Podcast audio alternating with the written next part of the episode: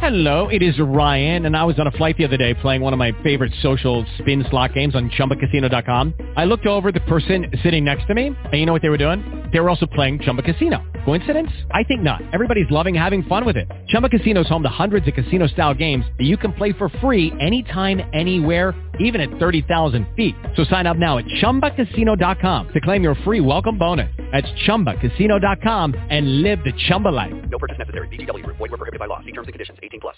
Blog Talk Radio. Playing Sports City Chefs from Amazon Music. Yeah. Woo. Let's go. Y'all need to sit back, listen, enjoy the vibe. Sip something, light it up, enjoy the ride. Cause the Sports City Chefs is on tonight. In the kitchen cooking up, they on the rise. Sports City, Sports City, Chefs, Chefs. Sports City, Sports City, Chefs, Chefs. Sports City, Sports City, Chefs, Chefs. Sports City, Sports City. Yes, Lord, we got a brand new president. Joe Biden, we riding, I pray you heaven sent. Word from the wise, my people stay ahead of Come on, I've been relevant, trying to survive the elements. It ain't no love in these streets, these dudes telling it. Hmm. Case go from cold to hot, states evidence. Kaboom, Sports City chefs is in the room. Cooking up hot topics to put up on your spoon. They well in tune, bloom like a flower in June. Superman verse MF Doom, the clouds loom. So tell a friend it's the Sports City chefs again. Pay attention, tune in, we on the set again. Sports City, Sports City, chef, chef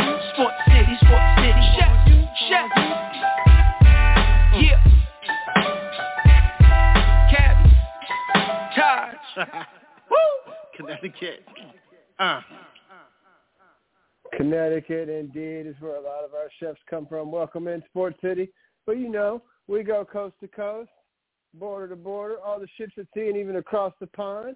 We had our guy back on uh, on Tuesday night on the NFL front office show, Rod from uh, from the UK. So we got chefs all over the place. What's up, Sports City? Welcome to another episode of Roundtable Gumbo. I'm hoping that Mr. TP Timeless will make it in tonight and be able to join me for part of the show. So we're going to talk for a little bit about things going on in the world of sports and see if he is able to show up. Uh, otherwise, I'm not going to take too much of you guys' time, Sports City, but not being able to be here last week with a couple things going on. I just wanted to pop in, serve up a little spice, a little gumbo for uh, for everybody in Sports City. You know how we do get keep things spicy at times in this kitchen. So, or as TP Thomas likes to say, in this doggone kitchen. So, welcome in Sports City to Roundtable Gumbo. Another night of spice as always. Uh, so, real quick, I want to hit a couple of things. First of all, shout out to PHI Apparel. Check them out at phiapparel.co. Uh, use the promo code at chefs at checkout for 15% off. Listen, I know the Phillies just got knocked off. I know the 76ers are looking bad tonight against the Bucks. Eagles still playing well, though. Uh, Phillies made a deep playoff run and are going to be back again next year. You got Bryce Harper there for years and Trea Turner. So if you want to get those jerseys, uh, you want to get the Zack Wheeler jersey because it looks like he's going to be around for a while. Uh, you know, if you got a uh, if you got a friend that's a Phillies fan and you really feel like blowing the money and uh, you know giving him a gag gift, send him a Craig Kimbrel jersey since he blew a couple games for him. Anyway, phiapparel.co. Listen, they got unique designs uh, and, and like a nice custom clean look, so you're sure to stand out in the crowd if you go shop there. Tell them Sports City Chef sent you just by putting that promo code CHEFS in at checkout. Get yourself 15% off there from phiapparel.co. Big thanks to those guys big thanks to all the other chefs that do some cooking in the kitchen. Big breaking news, Brian Hughes, TP Timeless, of course. Uh, without him, I wouldn't be here with you guys. Serious Aaron Simmons hosting the NFL front office show on Tuesday nights. Uh, Big brother Royce, who hosts uh, basketball shows on Monday night and Friday as well. So shout out to him. Uh, special shout out to my partner Chandler Knight. I hope to have him back soon. Uh, sucks that he's been out and hasn't been able to come on for a little while. But hopefully he'll be back soon and we'll be able to do this show again together. Once again, hoping maybe TP can show up tonight. We'll see. uh, how that works out. Got a Thursday night football going on. Thursday night football game going on with Buffalo and Miami. I'm sorry, Buffalo and Tampa. Big difference there. Buffalo and Tampa playing tonight. Buffalo trying to bounce back from an ugly loss on Sunday against the New England Patriots, uh, who have not looked good for the last several weeks. Of course, that sometimes the best remedy is to get back on the field as soon as possible. So uh, that's happening. Everybody in the in the NBA has now played a game. Well, minus uh, Philadelphia and Milwaukee, who are at halftime of their opening game of the season. Milwaukee playing well in the first half of that game against the Philadelphia 76ers. But we had two games on opening night on Tuesday night. Uh, the Lakers and the Nuggets, kind of a lot of trash talk back and forth between the two teams this season. Uh, Nuggets showed why they're the, defending champions on ring night. They get a 14-point win over the Lakers. It's a game in which the Lakers were able to close it back to single digits in the second quarter and then got it to three at one point in the fourth. Uh, but Denver played well. Another triple double from Jokic. Uh, you know, Michael Porter didn't have his shot falling, but he hit a couple shots, but he did a lot of other things well uh, in that game. That's a good Denver basketball team. They're deep. It's going to be interesting to see them throughout the year. Uh, you know, some people question whether or not Jokic is the best player in the world right now. So um, I don't know if I go that far, but super, super talented. So we will see. And then in the second game, the Phoenix Suns went into Golden State and won that basketball game. Highly contested game, competitive on both sides. Uh, so, I mean, those two teams didn't do anything to dissuade the fact that they are going to be heard from uh, in the Western Conference. I want to talk about that here in just a minute. And then tonight, the second game tonight is the Lakers and the Suns. The Lakers uh, with their home opener uh, against the Phoenix Suns tonight, who I guess uh, you know two straight road games uh, to start their season. So uh, if they could go two and zero, oh, that'd be big for them to start the year. Uh, the other 24 teams in the league all played last night. Uh, just sort of some highlights. Uh, TP Thomas is a Thunder fan. They went into Chicago and won last night. Orlando won big over Houston. Last night, the Pacers beat the Wizards in a game that not much defense at all was played, and the score was 143 to 120. Uh, the Celtics beat the Knicks um, in a close basketball game, just kind of like title contenders, and uh, the Clippers won big uh, last night over Portland. Uh, Dallas was able to close in San Antonio in a game in which uh, Victor Wembanyama got in some foul trouble, but you can see there's some special skills there. Uh, but Dallas wins in San Antonio last night. Let's see, San Orlando blew out Houston.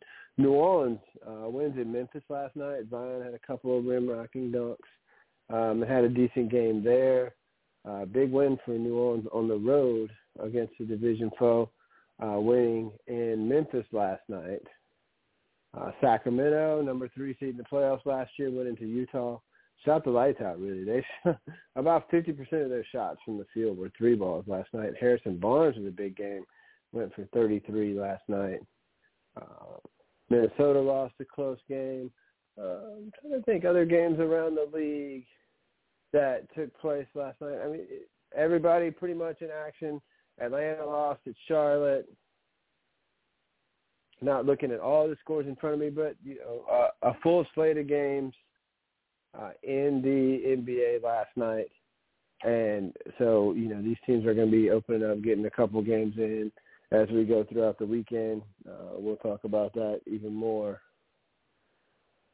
on Sunday. Kind of hit the NBA, and of course, you know, as we progress through college football season uh, and the NFL, we will be spending more and more time uh, on the NBA.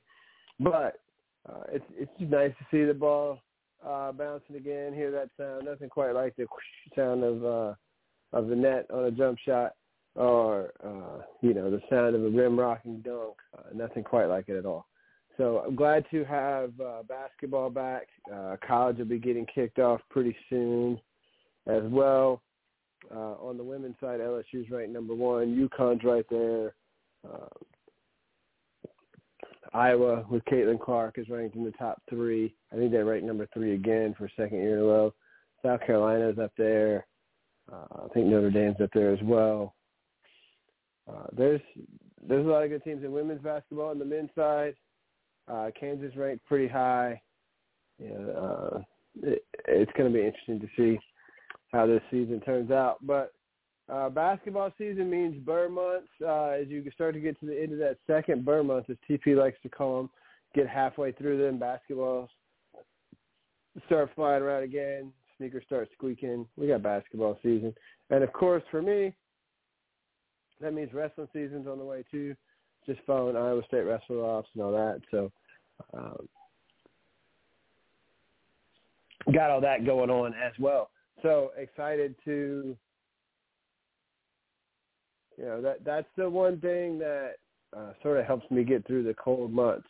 I, I'm gonna tell you, Sports City. I grew up in the South, uh, represent uh, Louisiana, New Orleans, uh, Mississippi as well. You hear TP mention me uh, in the Midwest region of the United States by way of the Southern region. uh, and my first adult home in Tennessee as well, but just representing the South. Uh, living up here in, in the Midwest, up north, uh, that cold is different. Uh, I know a lot of the other chefs do already know this, being from the East Coast, but that cold's different. I'm gonna tell you, man. When when when the winter time comes around, oftentimes I question every decision I ever made in my life, Sports City. But I do enjoy basketball. I enjoy college wrestling. So those are the kind of the seasons that the sports that sort of help me through the the burr months and keep me interested, you know, as we roll on through. And Sports City, man, uh, just as a quick shout, Chandler likes to always tell people this, man. If you ever need anybody, uh, feel free, reach out give a call. Mental health is a real thing. Um, so please reach out, uh, find your resources if you if you ever need that. Uh, a lot of times, you know, the holidays are coming up soon you know, Thanksgiving's right at a month away. Uh, Christmas around the corner after that. So I know a lot of times depression and some of those uh, mental health issues can sometimes really crop up on a lot of people uh, around the holidays. So please, if you need somebody, reach out. Not even if you're having, uh, you know, you don't have to be, you know, in, in severe crisis mode and something bad be about to happen, but if you're really, really lonely and you just feel like you have, you you really need somebody uh, to talk to, please reach out. There are resources and take advantage of those things, please. Um, okay, so got that disclaimer out of the way. Shout out to my co-host uh, Chandler Knight, who comes in here with me on Thursday nights, often when he is available. So, uh, kind of hit the NBA. Uh, we will see you know how things shake out. A lot of season go. I, in, in the next couple weeks, you will start to see uh, these in-season tournament games. Basically, we got pools where you play everybody in your pool, and then they rank them after, and top four go to Vegas, I think, or top eight go to Vegas and play at a single elimination for a championship. So, uh, kind of an in-season cup. Uh, we've seen that in soccer and other leagues where they have certain cups or trophies that they play for throughout the year. So the hope is that it's going to increase some interest uh, in the season, so they're doing it early because, uh, you know, let's be honest, a lot of people don't really tune into the NBA until around All-Star break. It is a long season. Uh, so we will see uh, what happens there. Uh, but the first in-season tournament will be getting kicked off, and within the next couple weeks, uh, you'll start to see these games and all the pool play games count as part of your regular season schedule until you go to Vegas for the single elimination for the placing games. Those games do not count, I don't believe, in the regular season standing. So uh, this is the first time they're doing this. We'll see what kind of uh, returns we get. It's already kind of got mixed reviews. But that's coming up in the NBA uh, this year. You know, your major title contenders – uh, you know, a lot of people are picking the Celtics. You know, the Celtics is are definitely favored in that division, uh, in that I guess Atlantic division with the Nets and the Knicks and the 76ers and the Raptors. I guess they're favored in that division for sure. Uh, you know, you could see a couple other playoff teams for sure coming out. You got the Southeast Division where Miami is favored. Uh, Miami, Charlotte, Atlanta, Orlando, and the Wizards. Wizards once again not playing defense, but you know Jordan Poole's on that team, uh, Kyle Kuzma. So see if they can compete at all. And then the Central Division, I guess. Um, you know, Milwaukee's definitely your favorites there. The question is, can uh, and Cleveland, playoff team from last year, and then the other three teams in that division. Chicago's in the play-in. Um, Detroit's there as well, and the Pacers. Uh, Haliburton is the real deal. He's really grown a lot. Um, so just kind of reviewing teams as we sort of, but the West is going to be a dogfight. You know, I don't think the Spurs are ready to be a playoff team yet. Uh, you know, maybe th- if they're good, maybe 30 wins this year, but can they continue to build? They got a lot of young guys there. When I look at the Southwest Division, uh, you know, it starts with the Memphis Grizzlies. Uh, you know, Jaws got the 25 game suspension. They brought in Marcus Smart, but you got them and New Orleans, who, like I said, went in won that division game on the road last night. The question with New Orleans is always going to be Bi and Zion and their healthiness. Can they stay healthy, and uh, you know, can the other guys on that team continue to contribute? Uh, Trey Murphy shot the ball really well for them last year. He's out due to injury early part in the season, so can he get back, hit some threes, and, and do some things to help that team? But New Orleans, Memphis, probably the two uh, best teams in that division, in my opinion. You got the Dallas Mavericks as well. You know, Kyrie and Luka together, and I think these guys are going to score. I don't know how well they're going to be able to defend though. And then you got Houston with a lot of young talent in San Antonio. I think those are going to be two of the also rans in the West, but there's going to be some nights that they're going to be still a problem to deal with. Uh, looking at, I guess the Northwest Division, I believe it's called. You got Denver, of course, the clear favorite in that division. To me, second best team in that division is the Oklahoma City Thunder. But lots of youth there. We'll see what we got from them. Minnesota, of course, you know, how does this work out with uh, Karl-Anthony Towns and with Rudy Gobert? Can they keep Towns on the floor? And then, you know, does Anthony Edwards take another step this year? So those are the three teams in that division that I feel like are, pretty surefire playoff teams. We'll see kind of how it shakes out. Then the two also rans in that division, I feel like it's going to be Portland and Utah. But Utah plays a lot of max effort, and they were uh, close in those standings last year. Um, so I believe, you know, they're still going to be competitive certain nights, and you're going to have to show up and really play to beat them uh, because Will Hardy's team does play hard. Uh, one thing I'm really looking forward to, you know, Utah gets John Collins out there, but how does Lauri Markkanen react this year? Because he's not sliding under anybody's radar. People are going to be game planning against him when they play the Utah Jazz. So, uh, you know, we'll see uh, how that turns out. But I really like, uh, for sure, three of those teams to be in the playoff picture. And then you go into the Pacific Division, and to me, there's not really a weak team in that division. I mean, you got Sacramento, who, like I said earlier, was the three seed, and then you got the other two, uh, the other three California teams, and the Golden State Warriors. We know what they are. Um, though Draymond Green didn't play the other night, and you know we'll see. But you know Chris Paul added to that roster, so you got Golden State, you got the two teams in LA.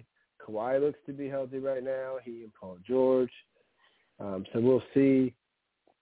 Russell Westbrook does seem to be a little bit better fit with that roster. You got the Lakers who played well after the trade deadline last year, and they brought really pretty much all their pieces back. They lost a couple people off that team. Dennis Schroeder's now in Toronto, uh, but they added Gabe Vincent from the Heat.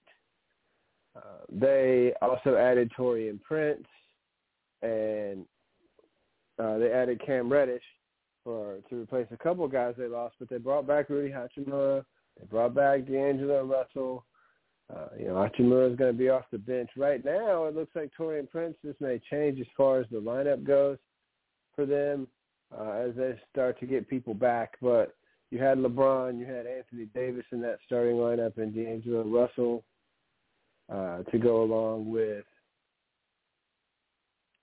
Taurean Prince and uh, want to say that maybe Jarred Vanderbilt was that fifth starter. Uh, but no, no, no. Austin Reaves was the fifth starter. They brought him back. Taurean Prince started instead of Vanderbilt. So you had uh, Russell and Reaves in the backcourt with Taurean Prince, LeBron James, and Anthony Davis up front.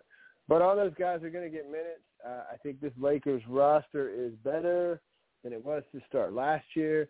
Uh, they finally have a little bit of a team with pieces together. But the question is always going to be, can Anthony Davis stay healthy?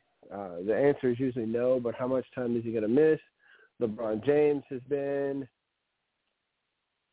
you know, he's been in this league 20 plus years now. And so he's going to get shook up at times. He's going to miss some time. So, uh, you know, everybody says he's a workout warrior. He does everything he can to keep himself in good shape. But uh, father time is undefeated. So uh, how much can he stay on the court? And, you know, when the Lakers have to go without one of these guys, can, you know, can they limit having to go without both of them, first of all? And then, you know, uh, how do they compensate for the loss of one of these guys? They were the third best team in the league after the trade last year. And then, I mean, the matchups fell just right for them in the playoffs, let's be honest. They got Memphis, who was going through their set of turmoil. Um, and so they get them, and then they get uh, Golden State, and they were able to uh, to pull that out uh, to make it to the conference finals, where they got swept away by uh, the Denver Nuggets. So this was a Lakers team, though, that even though the matchups did fall right for them last year, uh, you know, for a team that you wondered a lot of the year if they would even be a playoff team, uh, they definitely were able to make a decent accounting for themselves until they got to that last series. So, I mean, you can make a case for all five of these teams in that Pacific Division. Kings, Warriors, Clippers, uh, Suns, and Lakers to be a possible playoff team. But you only get 10, right? So you look at those five. I talked about three uh, in that Northwest division with Oklahoma City, Minnesota, and Denver. So that gives you eight. And then uh, I talked about at least two in New Orleans and Memphis, and then you got Dallas there. So I mean, those could be your ten or eleven. You know, your team's competing for those playoff spots, but we'll see. Lots of time to figure that out. Uh, just kind of a little shot around the NBA real quick uh, as we get started. Now we got the World Series coming up uh, starting tomorrow night. What a crazy matchup, man! Like, I, there's a couple things I want to say just on this in general, but first of all, shout out to breaking news, Brian Hughes.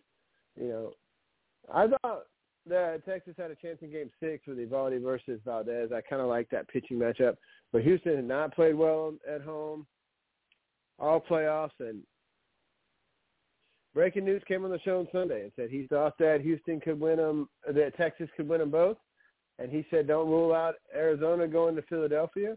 And the Philly bats went cold, man. Uh, in the last couple games, Bryce Harper and Trea Turner combined 0 for 15. Nick Castellanos hit a home run in his first at bat of the league championship series, and then uh, pretty much had an offer uh, the rest of the way. So not a good championship series for Castellanos. Schwarber uh, was better, but a lot of Phillies home runs were solo home runs. But this team was not as hot as they were in the previous series against the Atlanta Braves. Um, and then they weren't able to close the deal. Uh, the Diamondbacks got back to playing Diamondback baseball. They hit a couple home runs in Game Six, uh, but they, you know, they got on base. They ran. They stole bases. They put pressure on the defense. Speed doesn't really go into a slump. Uh, Corbin Carroll, who's likely to be the rookie of the year in the National League, went three for three with a steal uh, in that game, in Game Seven, in Philadelphia. And it's crazy to think that in the 140 plus years of their existence, the Philadelphia Phillies have never, as a franchise, played in a Game Seven at all. Well, uh, they wish they'd been able to close the deal in Game Six and not have to play in this one either, uh, because they were not able to close the deal, and the Arizona Diamondbacks advanced to the World Series. And this is interesting. This is, you really haven't seen anything like this. Last team to get in the playoffs, number six seed. Uh, this was, I mean, honestly, uh, a team that had to play another series first just to get there. But they did, and they got in. And then, uh, you know, Philly was a six seed last year, but Arizona 84 wins. You know, the, the Braves, by example, won 20 more games in the regular season than the Arizona Diamondbacks. Uh, but, you know, they were the last team to make it in the playoffs. And they go all the way to the World Series, proving that it's not the best team over the course of six months always that wins. A lot of times it's the best team in October. Baseball is a difficult sport. You got to get hot. Um, and, you know, hitting a round ball with a round bat, when that ball's breaking and moving and darting and going 100 miles an hour, and you got to look at several different guys or several different arm angles over the course of a, of a game, is one of the hardest things to do in sports. And you know, Philly made it look easy uh, in the wild card round in the division series, in the first two games of the league championship series, and then the odds kind of caught up with them. But you know, it, it puts me in a mindset. You know, we've had a few other examples, uh, but not quite to this extreme. But you know, the Atlanta Braves were either the least likely or the second least likely team to win a World Series two years ago and they were able to close the deal and win. Uh, you know, the the Rockies one year they went to the World Series, and also the Red Sox in the World Series. But they go to the World Series on the strength of winning like 19 out of 20 or 20 out of 21 or something to close the season. Uh, the Minnesota Twins when they won in '87, and then again in '91, they didn't have the best record in the league, uh, but they were able to get hot and win in the playoffs when it counted. So you know, the St. Louis Cardinals won the World Series one year and were not one of the best teams uh, all year, but they got hot in October. It's happened uh, many a time. Uh, you know, last year the Astros happened to have the best record in the American League, and it's kind of a rarity for that number one seed to go all the way through and win. I mean, you think about the Dodgers have one title during the COVID year and they've been in the playoffs 10, 11 straight years. Uh, so the Giants beat out the Dodgers by one game and then lost in the wild card. Uh, well, they they beat out the Dodgers by a game for that division, and then they lost in the in the series too. So just a couple of years ago. So it, eh, you just never know uh, how it's going to fall in September. Uh, the United States has won one World Baseball Classic, maybe, maybe two, but not many. I mean, when you look at all the players that we can roll out there, uh, it's just truly an international game, and it's not always the team with the most major leaguers that has won that thing. Uh, so Japan won it again this year. Japan's won that World Baseball Classic now three times. Uh, I know for sure they won the first two, and then they won this one. I think the Dominican and the U.S. won the other two uh, in the World Baseball Classic. So uh, just who's hot. And shout out to, so we talk about Arizona. To me, uh, big keys for them in this series coming up. Uh, Zac Gallen, who pitched okay in in the LCS, but lost twice to Zack Wheeler. Merrill Kelly pitched really well in Game Six. Uh, five innings, eight strikeouts. That bullpen got it done, and that's not a bullpen that brings a lot of heat. Uh, they they have good control. They got pitches that move. But that's not a bullpen that brings a lot of heat. So we will see with the Arizona Diamondbacks how the Rangers handle that bullpen. So, but for me, with with the Diamondbacks, keys to this World Series, uh, Corbin Carroll has to be that fire starter at the top of that order. Ketel Marte is a player that a lot of people don't really know, uh, but you know he hit 400 in the right at 400 in the championship series. He's another guy at the top of that order uh, that's got to bring it for them. But that Diamondbacks team just has to keep making contact, cutting down on strike, uh, keep their strikeouts down, uh, run when they get on base, put pressure on that uh, on Jonah Heim and that Rangers catcher and that entire Rangers pitching staff. Uh, they're going to have to they're gonna paper cut you to death, to be honest with you. Uh, but that is a you know that's a team that can do it. So uh, the Arizona Diamondbacks will open up the World Series tomorrow night in Texas. And let's talk about this Texas Rangers team. It's the team that you know my co-host Chandler Knight talked about at the beginning of the year. He said they're going to be in the league championship series at least. But Bruce Bochy coming to manage that team, he knows hand, how to handle a pitching, uh, and this team's going to be good. Chandler called it. Uh, this is a World Series team now. Listen, they led the majority of the season in that American League West. And then uh, late, they kind of faded. Uh, Max Scherzer went down. They got him at the deadline. He went down. Uh, but Jordan Montgomery's been a big pickup for them, and he's pitched really well in the postseason. But just looking at that team, uh, Corey Seager was out for a period of time, but when he's in that lineup, he can rake. Uh, Adolis Garcia missed some time late in the year due to injury. And even though Adolis, we're going to talk about him a little bit more in a minute, the fact that he went down late in the year is what caused them to bring up Evan Carter. Uh, Evan Carter is a true five-tool player. He's playing left field now because of Leody Taveras in center field, but Evan Carter could be a center fielder as well. True five-tool guy, young guy, 21 years old, hitting third uh, for that team uh, against right-handed pitching. So uh, that's a really interesting uh, pickup uh, for them as he's come up through that system. You know, another wave of those young players for uh, the Texas Rangers to go along with Josh Jung at third base and Jonah Heim uh, behind the plate. But Adolis Garcia, uh, he's kind of the equivalent and even better what Yordan Alvarez brought for Houston. Adolis Garcia in this seven-game series uh, set a record for most ever RBIs in a seven-game series. This is even after being hit, hit a couple big home runs, uh, multiple home runs in a couple different games. But what a huge series for for Adolis. Uh, Garcia was the MVP of the American League Championship Series, uh, deservedly so.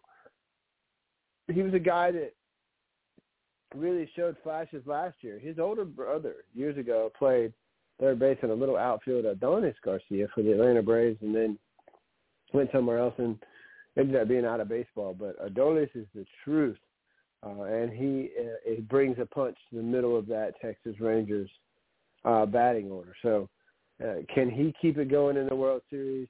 Um, what can they, you know, to me, their best two pure hitters are at the top of that order, and Semien and and Seager, that middle infield that they spent so much money on.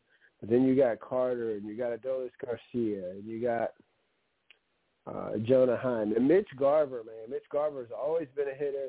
Uh, Minnesota Twin there for a long time. Uh, he was a guy that fought injuries, uh, but he's always really been able to hit. And Mitch Garver, I, I love seeing him have success as well uh, for this Rangers team. So uh, Garver in the middle of that order as well.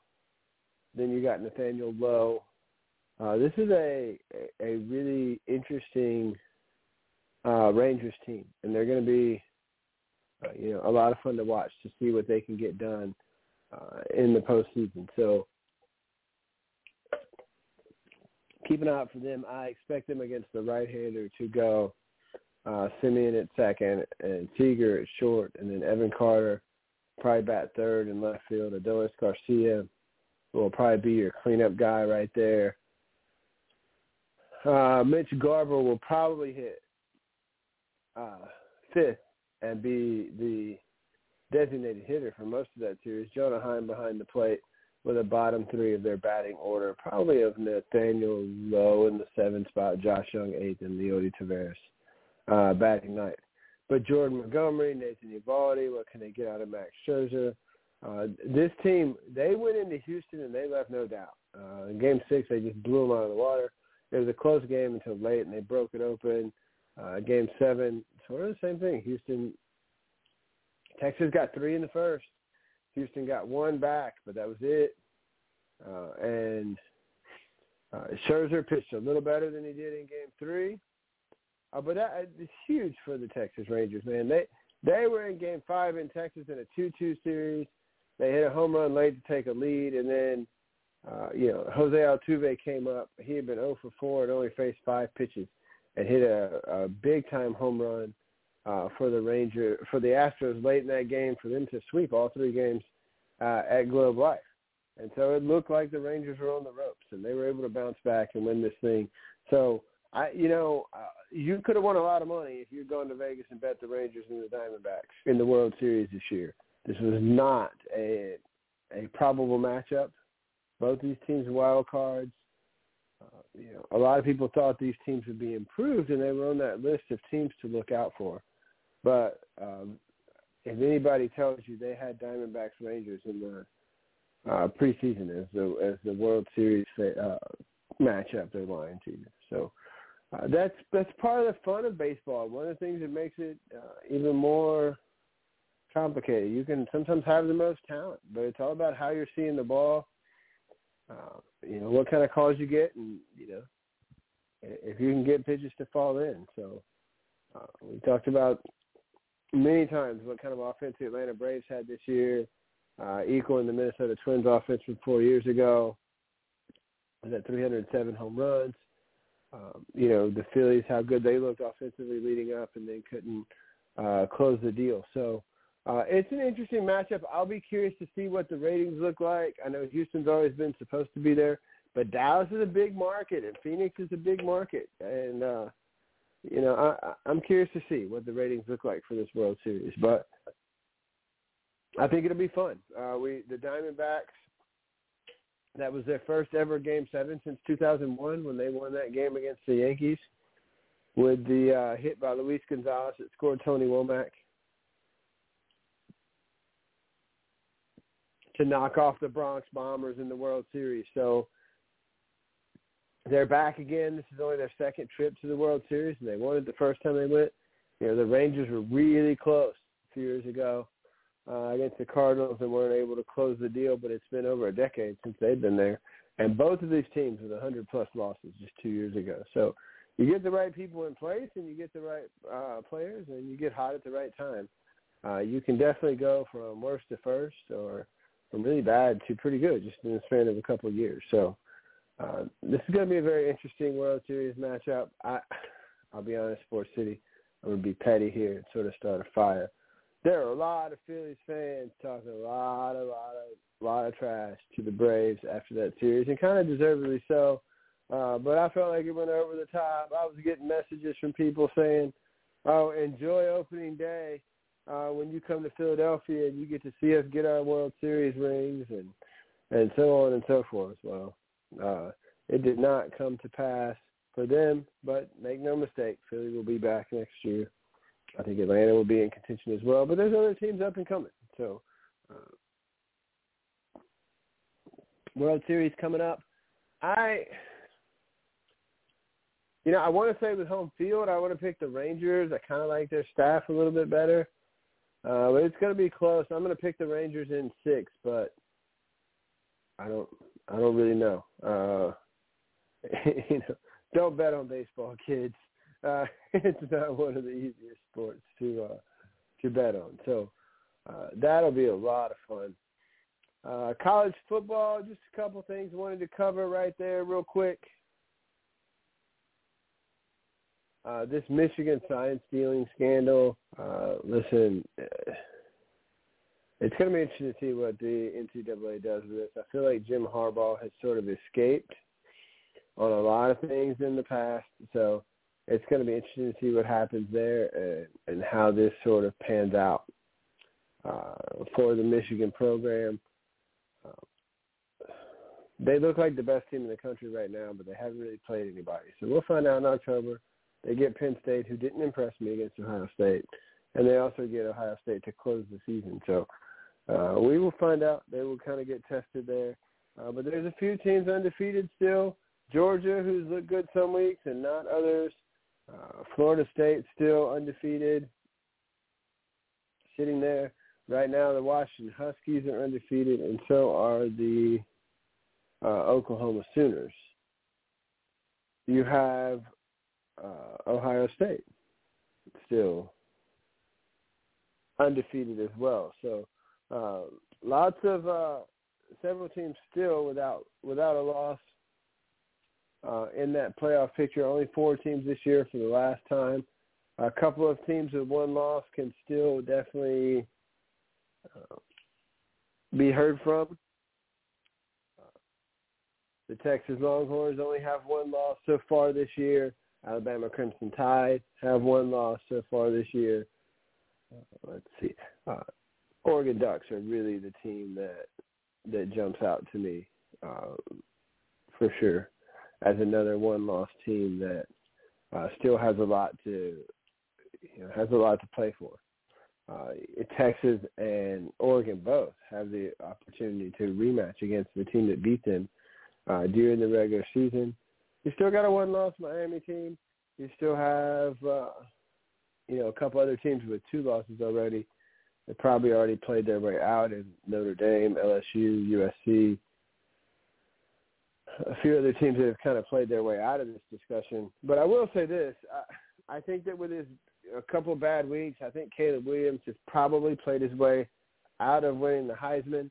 I believe that uh, the standard was going to be higher for him than even any first-time winners because it's been so rare that they've given the Heisman to two people, uh, to one person in back-to-back years. As a matter of fact, it's only happened once with Archie Griffith. So I think the standard was going to be higher for him anyway. Uh, but with the game that he had against Notre Dame, the, and his other perform his last couple of performances, I think that uh, Caleb Williams is, uh, and against Utah, Caleb Williams is definitely probably not in this uh, discussion anymore. So uh, we will see how that turns out. Michael Penix with four turnovers, Washington eked out that game, but it wasn't pretty uh, for them. Uh, breaking news said that UCLA is the best team in the Pac-12. Uh, they also lost to Utah earlier this year, so we'll see uh, what happens there. I think Washington plays pretty good defense too. It's kind of sad the Pac-12 is going away. Uh, they it's some compelling compelling football uh, in that conference so far this year, and still a lot of things to shake out as USC still gets to play Oregon and Washington. Uh, you could see Oregon and Washington match up again. UCLA gets to play a few of these teams still, and Utah does as well. You know, a lot of talk about Coach Prime and uh, what he's done in Colorado. Of course, with their recent loss to Stanford, who then turned around and got beat by 42 to seven by USC. Uh, not a good look for the Colorado Buffaloes. Uh, but we'll see how the rest of their season shakes out. I think they got UCLA next, so uh, it's going to be tough for Deion Sanders in Colorado. Um, I'm going to make a case here, Sports City, and I know I'm a fan of this team, but I think that Jayden Daniels has to get serious consideration in this Heisman conversation. Uh, he's one of the few quarterbacks, one of only a handful uh, to pass for 10,000 total yards and run for 2,000. Uh, it's a shame that the LSU defense has been as bad as it has been. Uh, they have also been trying to figure out a few things on the offensive line, but I think they got that worked out. But the defense has just not been very good. I mean, listen, they they lost the game to Ole Miss, uh, 55 to 49 or something, in a game in which they had 650 plus yards of offense. Um, they they did lose to Florida State uh, and and really kind of got manhandled in the fourth quarter, kind of much, like what happened to Duke, to be honest with you.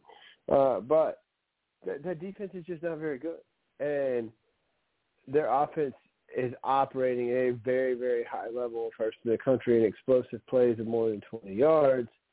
Um, their third down rate is extremely high.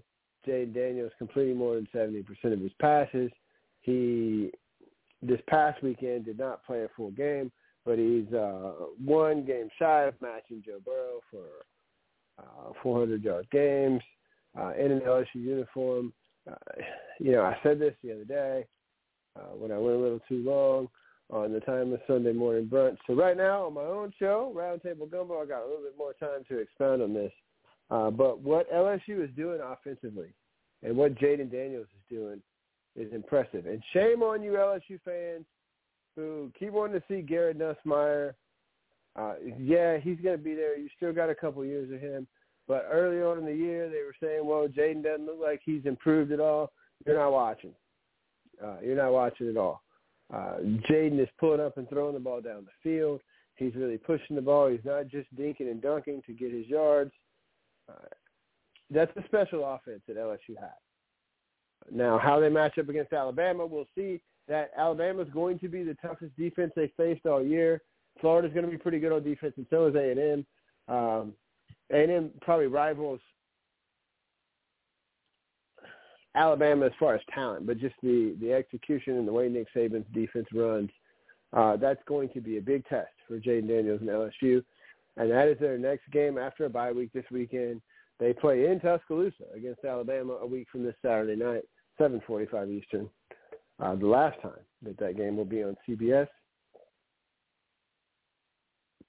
So we will see. Uh, Jayden Daniels has a chance to continue to make his case uh, for the Heisman Trophy, but he's playing at a very, very high level. And for a school that, for the longest time, had a tough time getting a quarterback under Les Miles, and for years after, I mean, listen, there were some guys that were able to do okay, but we had Rohan Davey who was really good, and then Jamarcus Russell was there.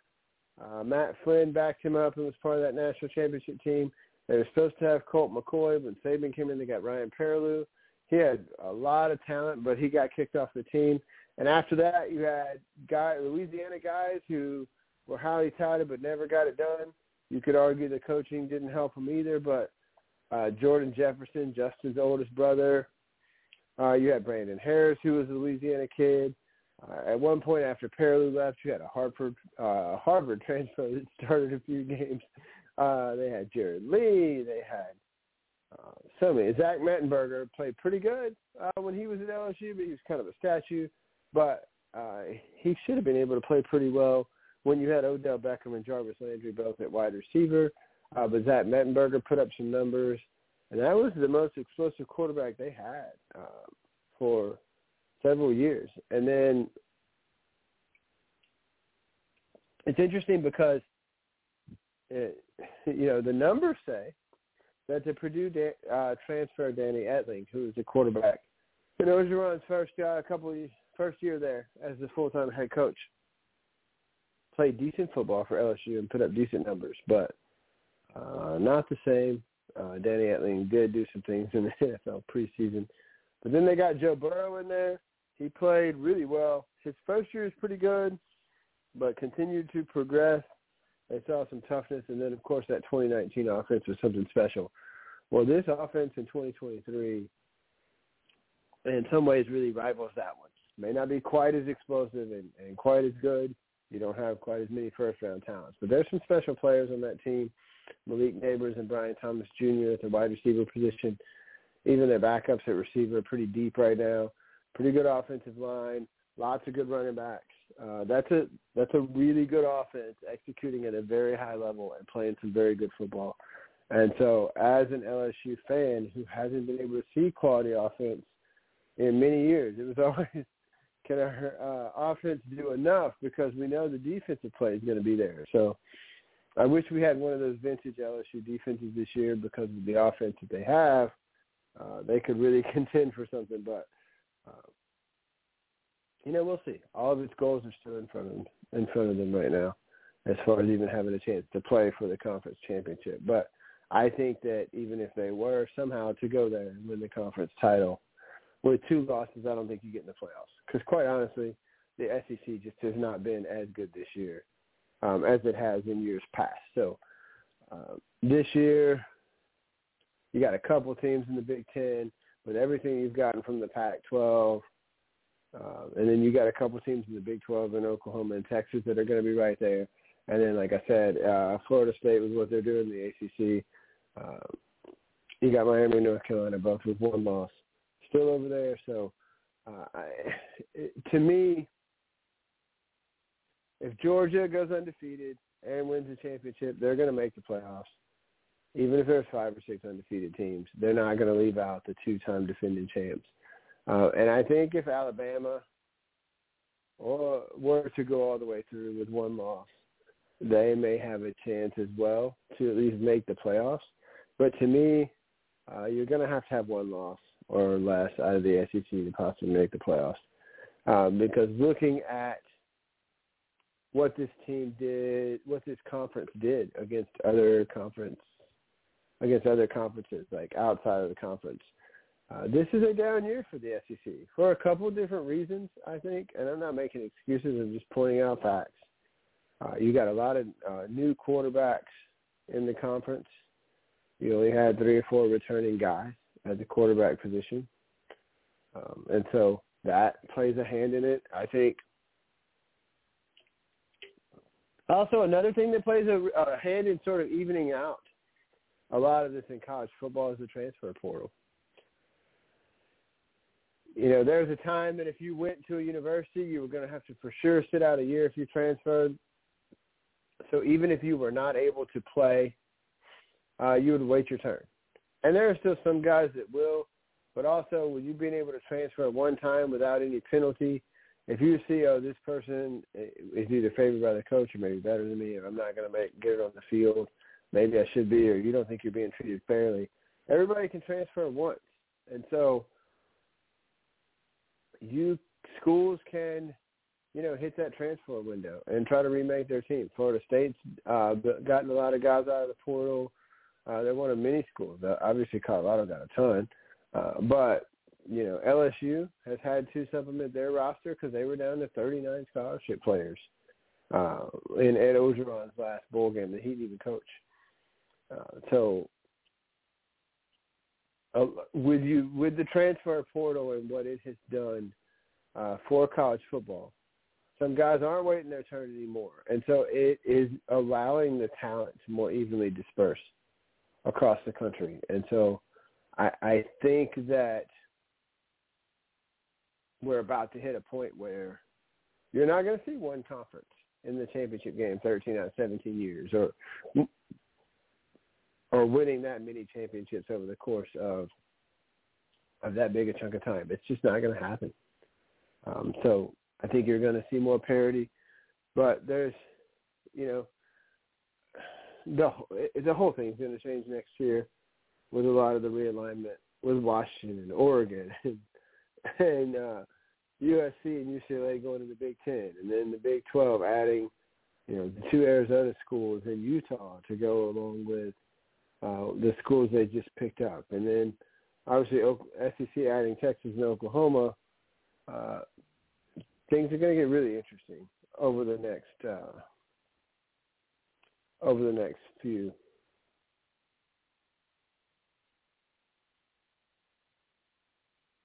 over the over the next uh, couple years. So we will see what happens there.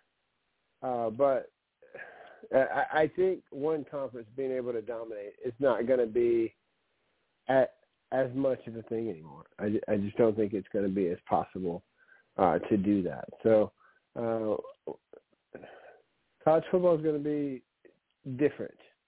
I don't I don't think that anybody can really predict exactly how it's going to fall out. And then I'm also wondering, you know, how the other sports are going to survive. To be honest with you, uh, with these conferences going by coastal, but we will see. Uh, you know, football is what pays all the bills. Um, you know, Barry and I, uh, sh- shout out to Barry, uh, but we we have uh, had conversations about with with all the streaming and everything going on, are are they going to be able to, you know, keep this uh, up? And you're not going to have the regional sports network surcharges for a lot longer, and you know, you're not going to have as many people doing that anymore. So we'll see uh, how that worked out. We'll we'll see what turns out there.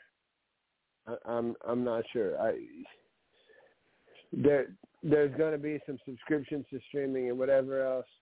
Uh, you know, some people think the money's not going to dry up and that it's always going to be there, but I think there's going to be some questions uh, as far as how we consume it you know, you look at anybody that that has direct TV, Dish Network, any kind of cable provider, Comcast, anything else, you pay on top of what your monthly rate is, you're paying twenty something dollars for a local broadcast surcharge. Um, and that's not the same, but you're paying a regional sports network surcharge, which was just two and three dollars just a couple years ago. I saw it at fourteen dollars in one place, and recently set somebody up, and it was nine dollars in that area. So this regional sports network surcharge is ranging anywhere from pretty much now from six seven dollars to as high as fourteen fifteen dollars extra on top of your actual rates of your cable bill. And this is the money that is going to these networks like the ESPNs and like what was the Bally Sports Networks and whatever else. Uh, a portion of this is going to all these guys. And if you're streaming like through YouTube TV and certain other uh, providers now, that surcharge is not there. So, uh, you know, uh, we'll see how that pans out. I'm, I'm just not sure. Uh, you know, Spectrum is a major cable company in this country, and in a dispute uh, at the beginning of the season, uh, Spectrum didn't want to pay the increased rates to ESPN uh, that they wanted, and so there was. If you were a Spectrum television subscriber, Spectrum or Charter, you did not get ESPN or ABC affiliates in opening weekend of college football. And that made a lot of people mad. Even the second weekend, it was done just in time for Monday Night Football for the beginning of the NFL uh, regular season. So now they have their college football back. But this is not uncommon. It's happened in areas before. Um, and so we will see, you know, how that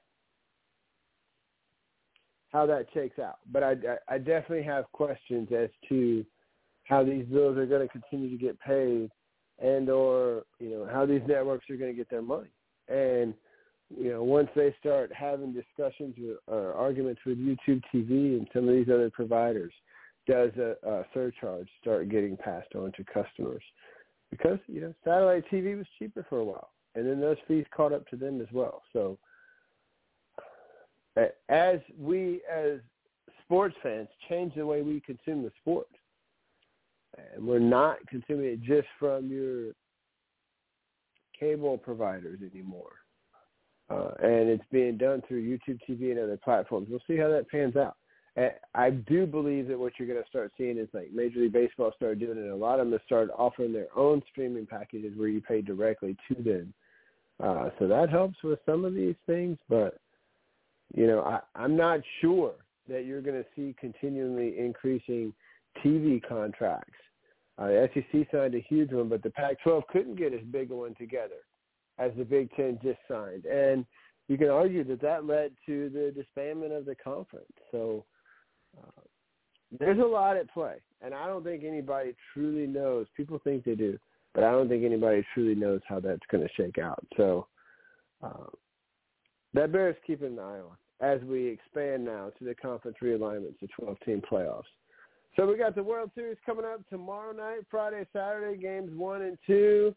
Games three, four, five will be Monday, Tuesday, Wednesday, and then games six and seven will be Friday, Saturday of the following week. Uh, NBA getting into full effect. College football week nine coming up this weekend world's largest cocktail party, Georgia, Florida, uh, other games being played. Um, and NFL, week nine coming up. Can the Lions bounce back? Can the 49ers bounce back? Can the Saints find a way to win at the Colts? I don't know. Uh, lots of big games happening. Tampa Bay and Buffalo playing right now. Lakers and Suns playing later on tonight. Shout out. Check out the website, sportscitychefs.com.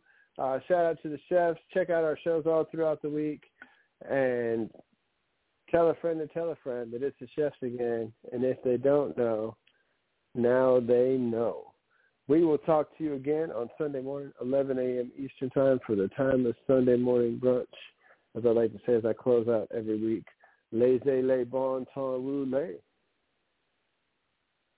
Check it out, Sports City. Talk to you very soon.